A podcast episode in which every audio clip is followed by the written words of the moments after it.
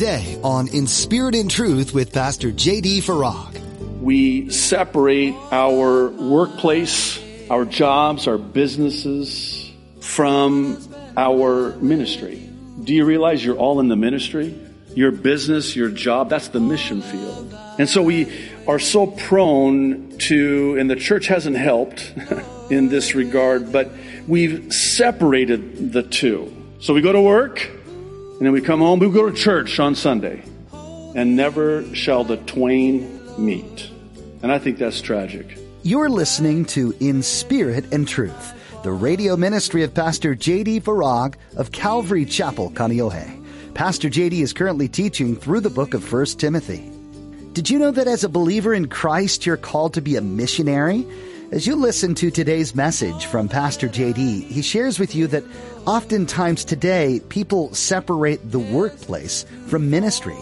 No matter where God has placed you, you are to be a witness for Him. You are on God's mission field. Now, be sure to stay with us after today's message to hear how you can get your own copy of today's broadcast. Subscribe to the In Spirit and Truth podcast or download the In Spirit and Truth iPhone or Android mobile app. But for now, here's Pastor JD in the book of 1 Timothy chapter 4 with today's edition of In Spirit and Truth. All right, 1 Timothy chapter 4.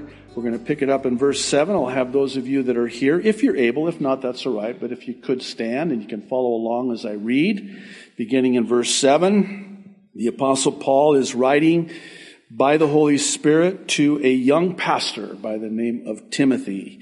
And he says, verse 7, have nothing to do with godless myths and old wives' tales. Rather, train yourself to be godly.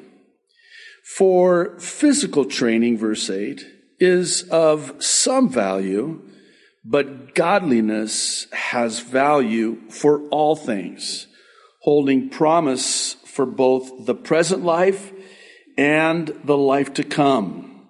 This is a trustworthy saying that deserves full acceptance. This is why we labor and strive because we have put our hope in the living God who is the Savior of all people and especially of those who believe. Command, verse 11, and teach these things. Don't let anyone look down on you because you are young. I don't have that problem anymore. but set an example for the believers in speech, in conduct, in love, in faith, and in purity. Until I come, verse 13, devote yourself to the public reading of Scripture, to preaching and to teaching. Do not neglect your gift, which was given you through prophecy when the body of elders laid their hands on you. Be diligent in these matters. Give yourself wholly to them, fully to them, so that everyone may see your progress. And verse 16, watch your life and doctrine closely. Persevere in them, because if you do, you will save both yourself and your hearers. I want to talk with you today about the paramount importance of revisiting and even reprioritizing our lives, especially concerning what really matters now with everything that's happening in the world in this, the last hour of human history, and it is the last hour of human history. You'll forgive the bluntness with which I say this, but the world today is most unforgiving of living casual, cotton candy Christian lives. What do I mean by that? Well, You know, we can no longer play church. We can no longer be casual and half-hearted about the things of God. We are living in a world today that doesn't allow for that. We may have gotten by before, but there's no way we would ever survive, let alone thrive, if we don't revisit and reprioritize our lives and really take a step back and keep everything on the table. Nothing's off the table. And reevaluate. What about this? What about that?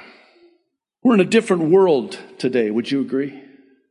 You think about what's happened in the last seven months, six months, how fast things have changed, how drastic and dramatic the changes have been. Can you imagine what's going to happen if we're still here in the next six, seven months? This is what the Apostle Paul is instructing Timothy to do in the text that is before us today. Namely, that of keeping his priorities straight in the midst of the crisis he faced. And he was facing tremendous difficulty and hardship there in Ephesus. In fact, at the beginning of the letter, Paul commands him not to leave. He wanted to leave. He didn't want to stay and deal with all of the problems that he was facing there.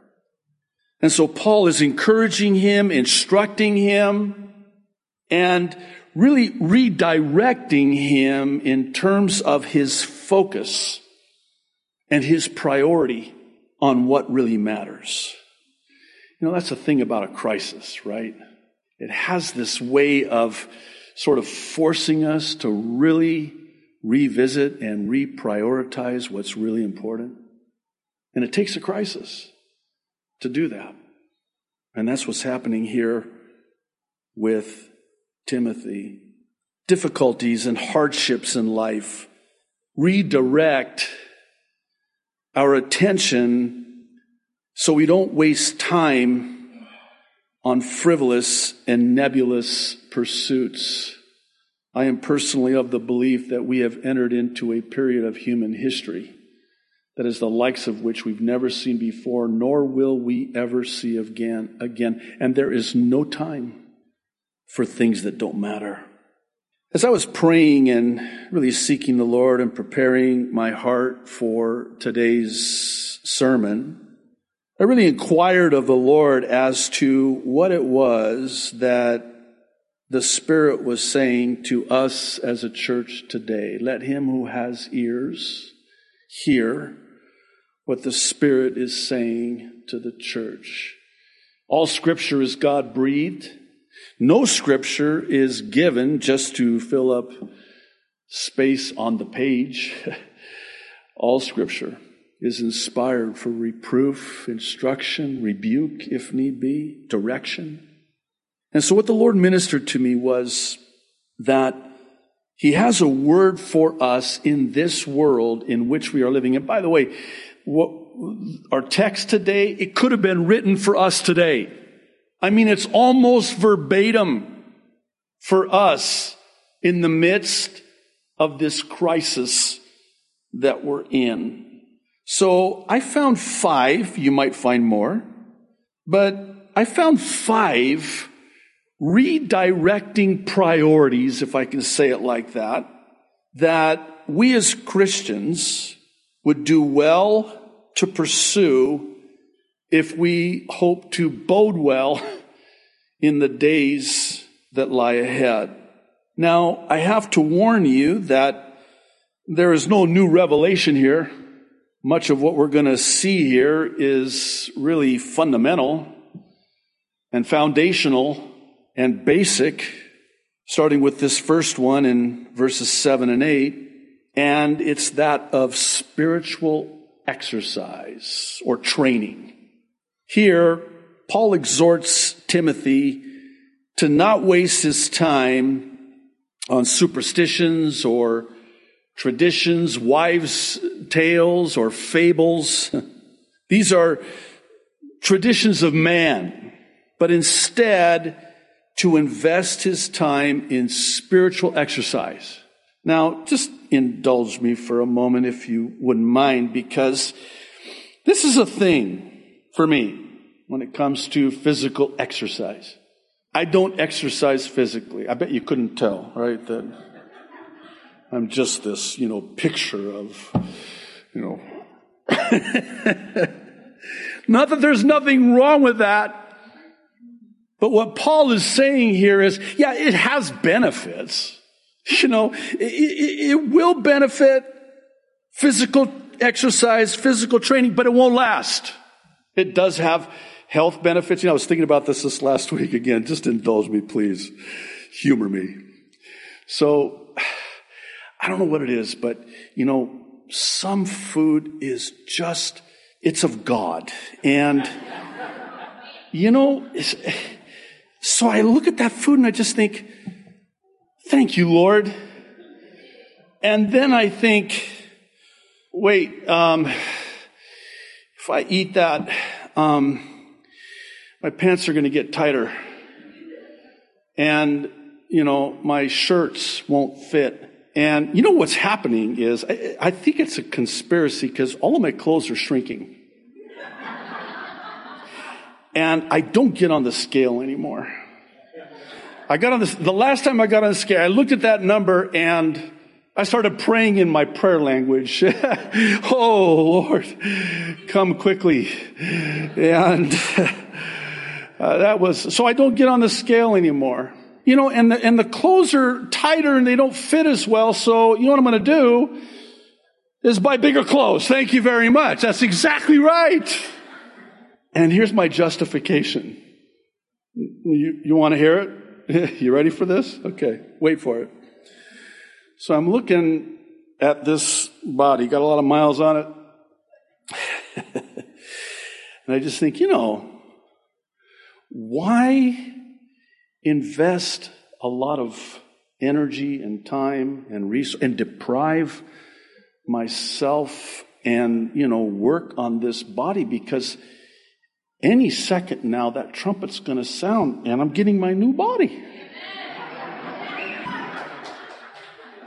Listen, that's my story, and I'm sticking with it, okay? I could totally get away with this because my wife is not here today. of course, that's not to say that she's not going to watch this later. That's a good thing, right? When your wife wants you to be healthy so you live longer. I guess I would be concerned if she's like, yeah, have some bacon grease. How much was that life insurance policy again? Anyway, en- enough of me, enough of my problems. but I think you get the point here, right?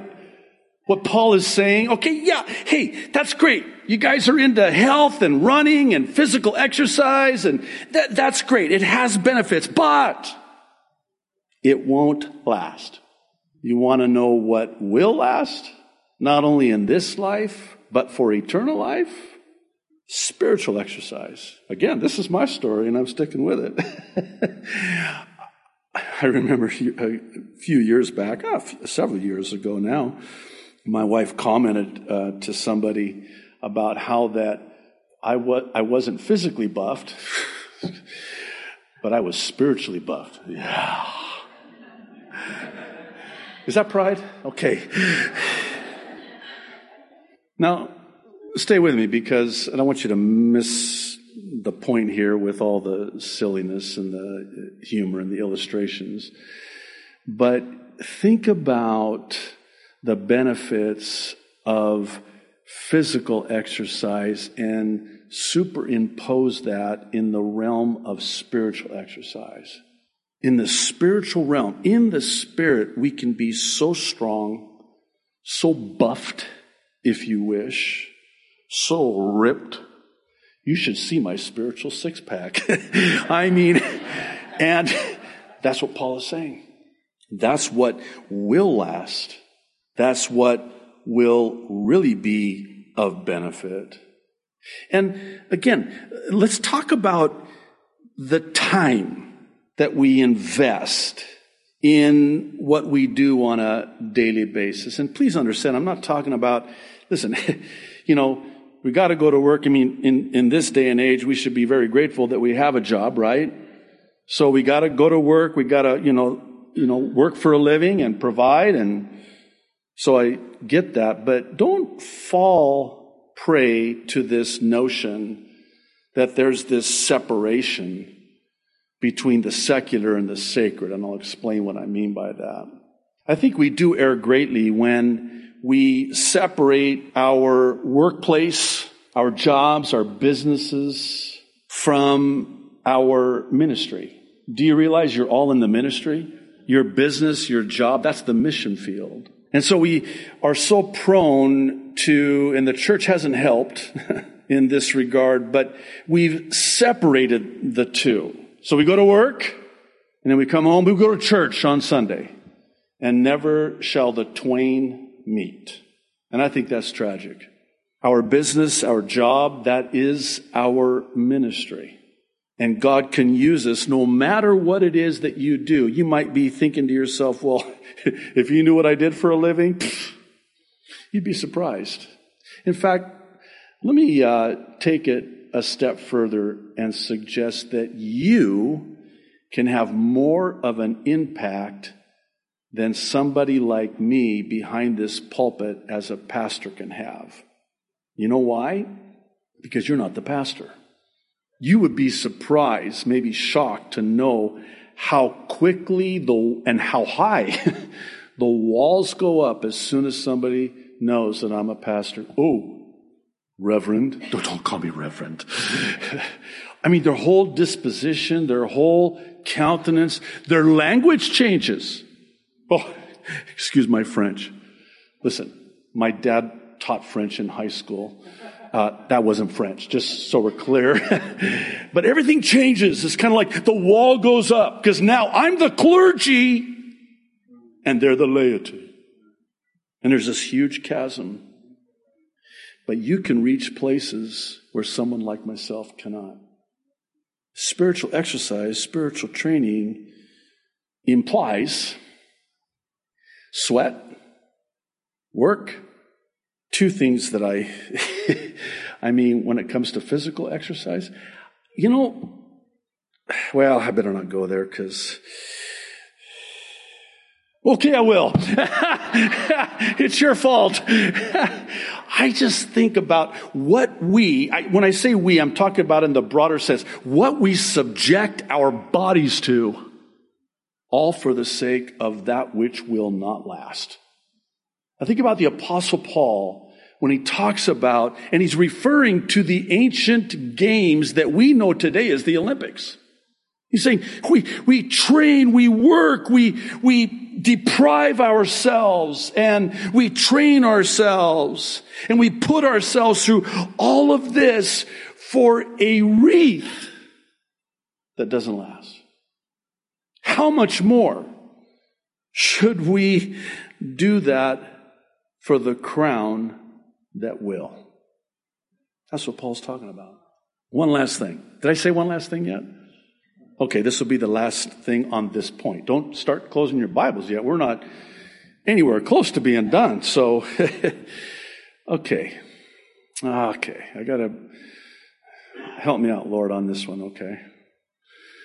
Do you realize that for all eternity, we will be doing that which we had done here on earth, proportionate to what we did here in the span of maybe 70 years, 80 years, however long your life here on earth is, your life lived here will determine your eternal life forever. Let that sink in. Let that sink in. There's uh, varying differing measures of treasures in heaven. Matthew 6. Jesus said, Don't lay up for yourselves treasures on earth where moth and rust destroy and where the IRS, I mean, the thief comes in and steals. Lay up for yourselves treasures in heaven, where moth and rust cannot destroy, where thief cannot break in and steal. And then he says this, and it's really profound, and it can be easily missed at first read. He says, Where your heart, where your treasure is, there will your heart be also. Notice he doesn't say it the other way around. He doesn't say where your heart is, that's where your treasure will be. No, where your treasure is, that's where your heart is. Where's your investment? What's the master passion of your life? Is it in the things of this world, which is passing away? Or is it laid up in heaven, awaiting? And it is not vulnerable or susceptible or accessible to anything that in any way would diminish it. Spiritual exercise. The second one is in verses 9 through 11, and it's very simply, again, very fundamentally trusting God. Here, Paul makes it clear, in no uncertain terms really, that our only hope is in Jesus as our Savior in whom we put all our trust.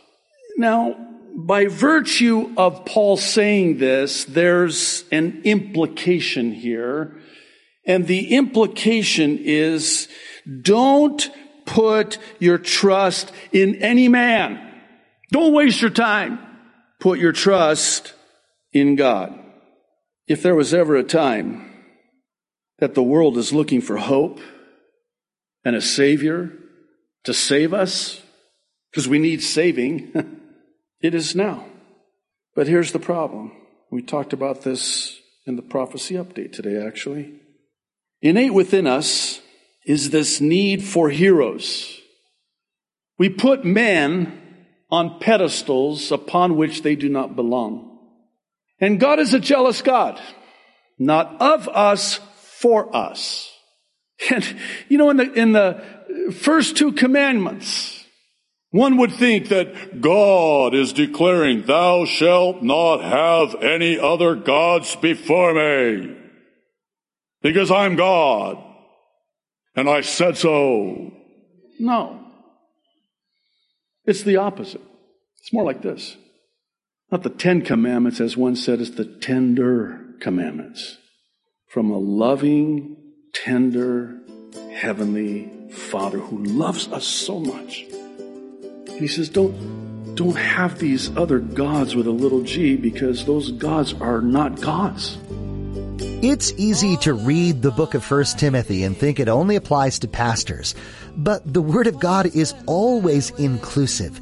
This means you can glean something from every page, no matter who you are. So don't let your social status, job, age, or how long you've been a Christian hinder you from diving into the Bible. It's full of wisdom that you can apply to your life. As you listen to Pastor JD's message today, we pray your faith was impacted in a powerful way. If you missed any part of this message or would like to hear others like it, just visit inspiritandtruthradio.com. There you'll find an archive of teachings as well as other helpful tools in your walk with the Lord. We always love to hear from our listeners too. If you have a specific prayer request or any questions, please don't hesitate to get in touch with us through our contact form on our website. Again, that's in spiritandtruthradio.com. You'll find it under the About tab. If you're in the Kaneohe area, we'd love to connect and have you join us for our worship services. Always feel free to bring your friends and family along too. It's a great time of fellowship and learning about God with Pastor JD. Be sure to let us know that you're a listener of In Spirit and Truth when you visit. You can find out more about Calvary Chapel Kaneohe at our website or find us on our media platforms to stay up to date with all things concerning Calvary Chapel Kaneohe. With that, our time with you has come to an end. Thanks for being part of our study here today. We hope you'll tune in again right here on In Spirit and Truth.